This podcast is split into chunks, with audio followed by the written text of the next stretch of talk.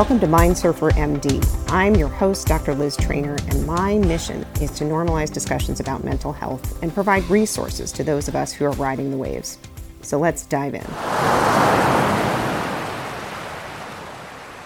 Hey, the recording's working, everybody. Let's go. Um, hi, welcome again to Mindsurfer MD. I'm so delighted to have my IFS coach, Terry Baranski, joining me this morning. I have been uh, working with him for the last three, four months, and boy, I wanted to quit so many times, but he did trust the process, trust the process. And my friend Debbie Blaney, shout out to you, Debbie, who recommended him, also said, just trust the process, keep keep at it. Um, but welcome, Terry. Thank you so much for being here today. I am so delighted to introduce you to my my listeners. So, thank, thank you, Liz. Such a pleasure. Yeah. So, how did you find IFS? What is IFS? Um, and tell us tell us about your journey.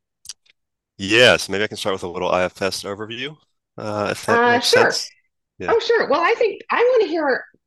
I want to hear about who you are first because I think stories okay. are really interesting instead of sure. going straight into the data because that like puts people to sleep. But who are you? How did you get into this? yeah. Yeah. Yeah. So I oddly enough, I worked in IT uh, for for the longest time and loved it for a, a little while, uh, and then you know slowly the passion started to wane over over the years. So it, it ended up being about 15 years, which is a good run.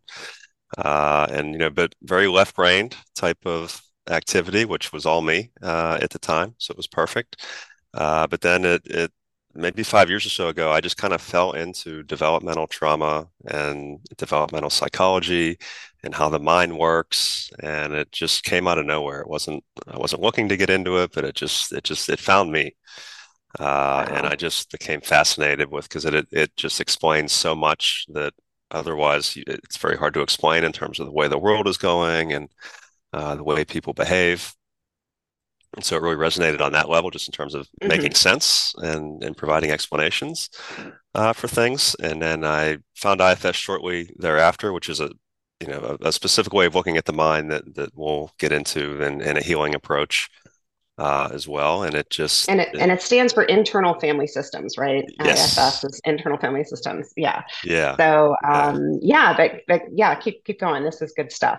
Yeah. So it just resonated with me so well, and it's, it's it was one of those things where as soon as you see something, it just lands like like so perfectly with you. Uh, and then I so I ended up trying it myself as a as a client, and then at some point in there, it, it finally occurred to me it was a calling for a new career, which I hadn't seen coming uh, at all. And then I started, you know, the training and all, all kinds of courses and reading and and stuff like that. And then slowly transitioned over, uh, which which was just beautiful to have that flexibility to not like have to be in a rush and have to make all this stuff happen now. I was able to take my time and, and just kind of slowly move at a pace that that made sense. And uh, yeah, now here I am, and it's it's so rewarding. Like it's it's yeah. great to have passion for work again, and oh. uh, every day just learning new stuff and and seeing uh, you know the amazing results of it is is just so so powerful. Yeah, that's so cool. Yeah, as as physicians, I, I feel that we are so blessed to be doing something that is intrinsically valuable and intrinsically you know just feeds our souls. And um, and I think doing this work um, you know as a practitioner probably scratches that that itch. Um, and um, yeah and and Debbie said that she used to be one of your free clients. Sorry I'm shouting you out Debbie again. But um, but uh, but she's like yeah it was worth it. I started paying him when he went pro. So um, but um, yeah, so I had never heard of IFS, IFS until this year. And then I started hearing it from multiple different sources. And I'm in a women physicians coaching group where one of the coaches is IFS and trauma informed also. And, um, you know, I never thought of myself as trauma, trauma. It's like I don't have big T trauma, but just, you know, just the, you know, kind of intellectual parents who weren't that emotional connection, little T trauma kind of thing. But um, but even for little t trauma, I've been finding it very, very helpful. But like I said, it took months because it's such a different way of kind of doing therapy because it's more meditative and you have this great late night DJ voice that's mm. so relaxing. and for the the several months where I was like, this is a waste of money, this is not my thing. I realized at one of the sessions that the value of just intrinsically relaxing while you were guiding me on meditations, that had value in itself.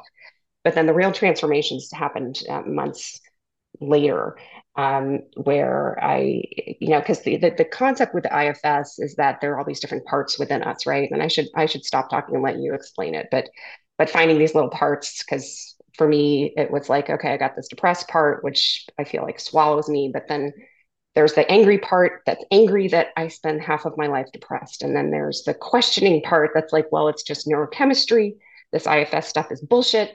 And, you know, so that part kept coming in and, and you would remind me to like, okay, let's let that part dial back and just like explore this other part. So anyway, so talk more about how IFS works and yeah. Yeah. too much. no, it's it's beautiful to hear your experience. I mean, it's so important. Uh, so yeah, I'll do a little elevator speech and and stop me if if it doesn't make sense or anything. But when we think about the mind, we typically think of it as one thing, right? We say I, we say me, as if we're referring to a, a single thing that is that is us. Uh, but we also know on some level that we often hold contradictory thoughts on things and opinions on things. Uh, if we're weighing a big decision we're often wavering back and forth on it moment to moment, like second to second. In a lot of cases, like we'll just have these completely different perspectives, like come swooping in and swooping out. Uh, we also know that we'll often say one thing quite sincerely and then do another right and we, we see this with ourselves with everybody like we we will genuinely say i'm going to do x and then and then we'll do y and so clearly there are conflicting processes at work here in the mind when that happens. Uh, other times we'll be even more explicit and we'll say, oh, a part of me wants to do this, but a part of me wants to do that. And this is common language that, that people use. And there's an implicit recognition there of, of what, what we're talking about uh, when it comes to parts. So the contention is that all of these things are reflective of something very fundamental about how the mind actually works. Uh, that's just not necessarily explicitly obvious day to day, especially in this culture where we're kind of ingrained in this culture is what we call mono mind uh, viewpoint, which, which is the mind is one thing. So it, it, takes a lot for I think us to question that a lot of times because it's just an assumption of uh, this is this is how the mind works. Uh, so when we say the mind is made of parts, so quick 101 on parts. So like, what do we mean by by parts, right? Well, the the place I like to start is that the body is made of parts, uh, they are, you know, we have shoulders and arms, and they are separate from each other, but they're part of a larger system. And the the sum is greater than than the parts, right? So we have this amazing body that can do uh, amazing things. So that that's that's one good way of thinking about it up front. Uh, another analogy is an orchestra, which which I love. So you have everyone in the orchestra who has a role, so to speak. And again, the sum of what's produced is far far greater uh, than the individual instruments uh, being played. Uh, so a couple keys here. So parts of the mind are completely normal. Number one, we're born with them. And that's a good thing in, in this approach. So they're not created by trauma, as is often believed in parts of psychology, like with multiple personality disorder. The belief is that most of us are one mind, but then some people are so traumatized that they end up with these parts. And that's not how we look at it. We're we all the evidence suggests that we're born that way, and multiple personality disorder is just a more extreme manifestation as a result of uh, extreme trauma. Uh, and but our parts are impacted by trauma, often substantially. Uh, so they often get stuck in the past. Uh, we find at young ages. So there's this notion of an inner child uh, that's pretty popular these days. That that refers to that like we have this inner child, but in IFS we have inner children because there's always more than one. Uh, so we don't stop with with just the one. There's always, again, depending on our history and all of this, there, there's some number of them in there that's not. It is finite, but it's not. There's no specific number. It just varies uh, for for each person, uh, and these parts can get pretty intense uh, when they're traumatized. Again, depending on uh, a person's history. Uh, another point is that they're all individual subpersonalities. So they're more than just emotions, even though we'll often refer to them that way up front. We'll say, oh, I have a sad part, I have an angry one. But what we find is that they really are subpersonalities in there and they have their own ways of thinking and their own ways of seeing the world, which which is just so, so fascinating. The, the more and more I started digging into this, like they really get they are intricate in there, and, and we have to account for that when we're uh, working with them. Uh, the final point is that they interact with each other too. So it's a system.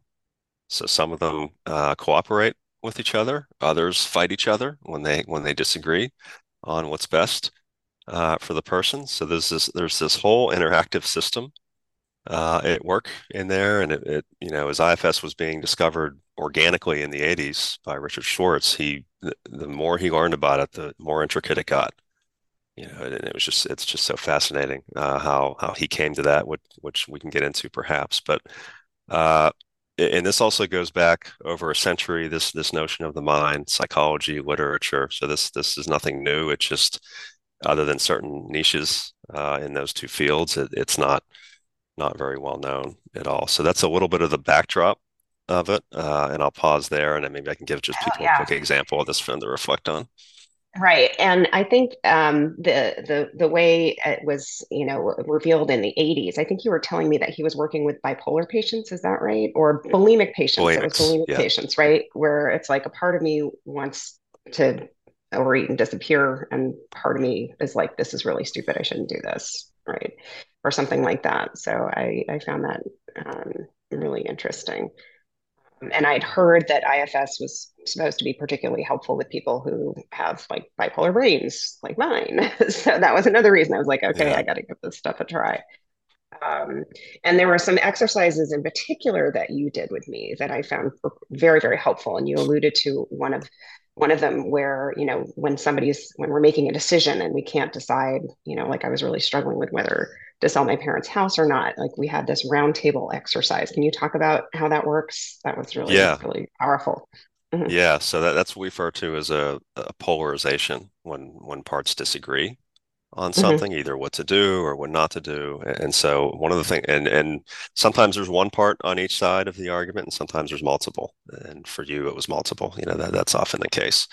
And so what what helps so much is just like you would do with humans. And this is what I mean by they are subpersonalities. It's okay. What would you do with a big group of people who are split on an issue? And we know people, people just want to be heard. Well, we invite them to a conference table internally, and the self with a capital S, which we'll talk about, sits at the head of the table and moderates a discussion. And all the parts, you know, and, and a lot of times we'll do it. Okay, the parts who want to do this sit on this side of the table, the parts who disagree sit on the other side.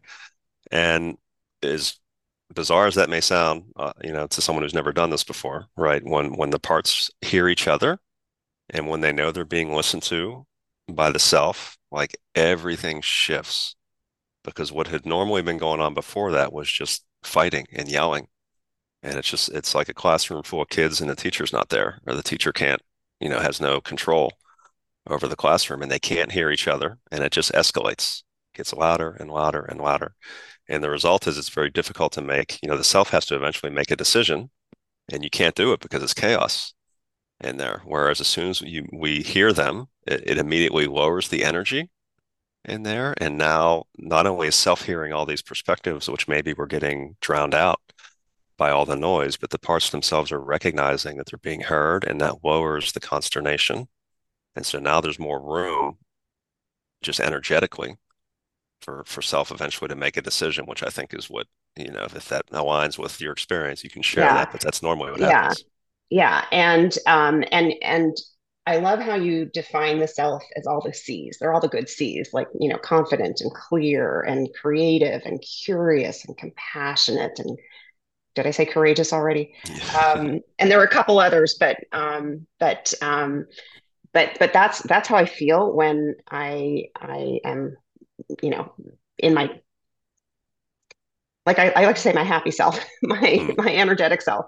And so that so that um but but having that um that that true self that that is all those good juicy things that that we like to identify with um and and giving having that perspective of kind of being above all these different arguing uh, factions and listening to each one with creativity uh, or with curiosity rather and, and compassion and hearing them out and honoring them um, uh, was was very helpful. Um, and then there was another really powerful exercise that we did just a couple weeks ago. Um, can you can you talk about that? I don't know if you know the one I'm thinking You of. might have You to probably me. do. Yeah. Okay, so it's it's and and and I don't know if I'm going to be stealing your thunder because it was so powerful because you had it You as a won't. surprise for me.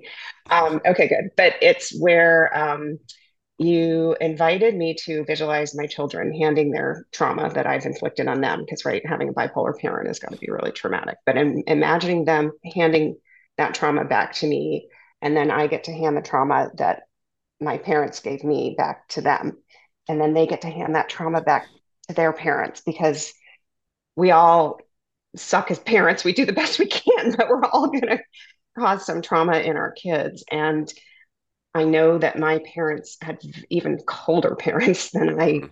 experienced as a child. And to be able to visualize, for me, that was like imagining like balls of yarn just unwinding over the centuries um, and rolling faster and faster down a hill on either side of my family tree. It was really a very powerful uh, image for me. Yeah. So, what, Yeah. yeah.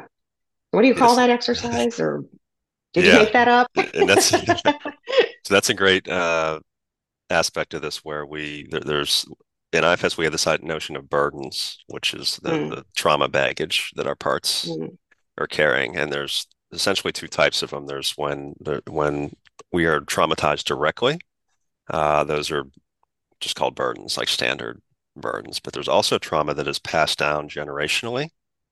Uh, and this is, you know, epigenetics is all over this. Like, you Exactly. know, like this is known. Exactly. Yeah, It's real. Like yeah, had something going for him. He's, you know, the guy that we all like made fun of in AP Bio 30, 40 years ago. But now it's like, actually, he had Yeah, something. yeah, Yeah, the epigenetics is so Yeah, fascinating. So yeah. fascinating. And so we see that yeah. here where there there there's a lot of cultural stuff that, that is and ancestral stuff that comes down hmm and and when when someone and it's hard to draw the line between the two sometimes, but when some when when an entire family for generations and generations is full of people pleasers, for example, there's always a component coming down generationally.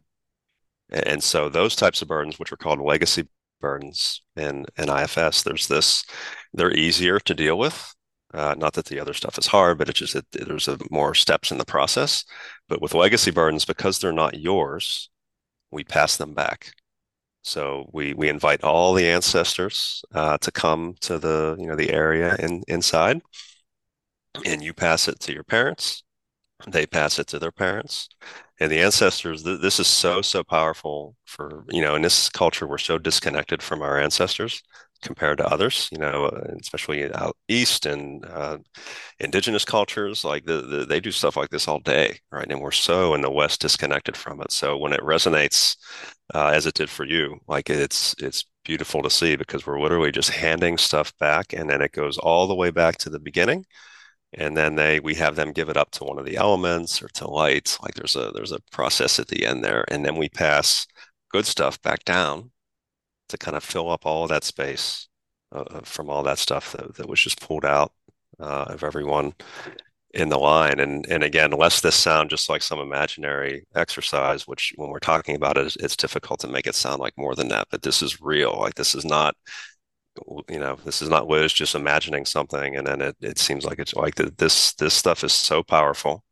And if you haven't done it, I get that it may be hard to to fully grasp that, but take it from me who does it every day and for Liz who did it uh, for the first time a couple weeks ago, like this stuff is real and that that's where the power of it is. Yeah. Yeah. It's it's really cool. Um, And like uh, one of the, um, I just wanted to mention like a couple of the other break breakthroughs. It's like every session there's there's usually some little insight that um, uh, that comes like, um, and you know, and and and it's it's something that's that may even seem obvious, but like the the first one was when I was so profoundly depressed. And you said, okay, can you just dial her back 50%? And I'm like, no, it's all of me.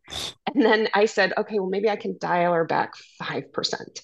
And just that 5%, if I can dial the depression back even 5%, that's recognizing that there's this true self that's separate from that Mm, depressed self. And that for me, that was that was money. That was like, okay. Um, so that was that was very powerful. And then the other thing um, was just last week when um, we were talking about um, visualizing me as a child and when I was banished my room. you know, as as children sometimes do. We all get timeouts, but um, and and just realizing I'm the best mother for my myself. I am I am the one who gets me as a little girl, and I think that's what our journeys are as as adults is realizing that we become our own parent, we become our own best advocate, and um, so that that was also just another a great great insight for me um, just last week. So anyway, um, so that's a little bit about IFS, everybody, parts work. Um, and if you want to find out more, healingtheself.net is Terry's website, right? And and also Terry, you're going to be speaking at the Interfusion Festival, which is basically how I found you. Um, the Interfusion Festival, guys, is so cool. It's where I learned how to do acro yoga. It's basically doing partner yoga where you're balancing. It's like if you've ever done airplane with your kids, that's like partner acro yoga is airplane on steroids. It's so fun. Um, and and they also have all sorts of workshops on psychedelics and a cocoa ceremony ceremony and dance workshops that go till 5 a.m. but i go to bed at 9 so that's not my thing but um, but Terry's going to be speaking there too about um, IFS, and that's the Interfusion Festival. So just go to interfusion.com and you can find out more about it. But it's over uh, Martin Luther King weekend, and it's in Washington D.C. And the beauty is, even though Terry's in D.C., Zoom obviously makes everything possible all around the world. Um, so I um, I met somebody at a psychedelic workshop who had um, uh, has become a great friend, and she's the one who told me about Terry. So um, yeah, any any anything else that we should know besides that you love chocolate truffles, and your daughter loves Peppa the pig, which I think is so cute. And I don't even know who Peppa the pig is. I have to look her up. But um, but yeah, is there is there anything else you want to add, Terry? Uh, no, I think we we've covered a lot. So thank you so much, and thank you for getting the helping get the word out and introducing your audience uh, to this. I think Absolutely. it's a really really powerful practice, and I look forward to seeing you in at Interfusion in a couple months. Oh, I love that. Um, IFS is is something that um, yeah, I just think it, it's such a it's another tool in our armamentarium, and I I am just delighted that I can help spread the word. So, ah, love all your parts, people. Have a great day. Thank you so much, Terry. Healingtheself.net is where to find him. So, thanks so much, Liz. If you found value in today's episode, please subscribe, share with a friend, and provide your five star feedback so we can reach more listeners. I would also love to see you in our Facebook community, Mind Surfer MD, where you can sign up for a buddy. Catch you later.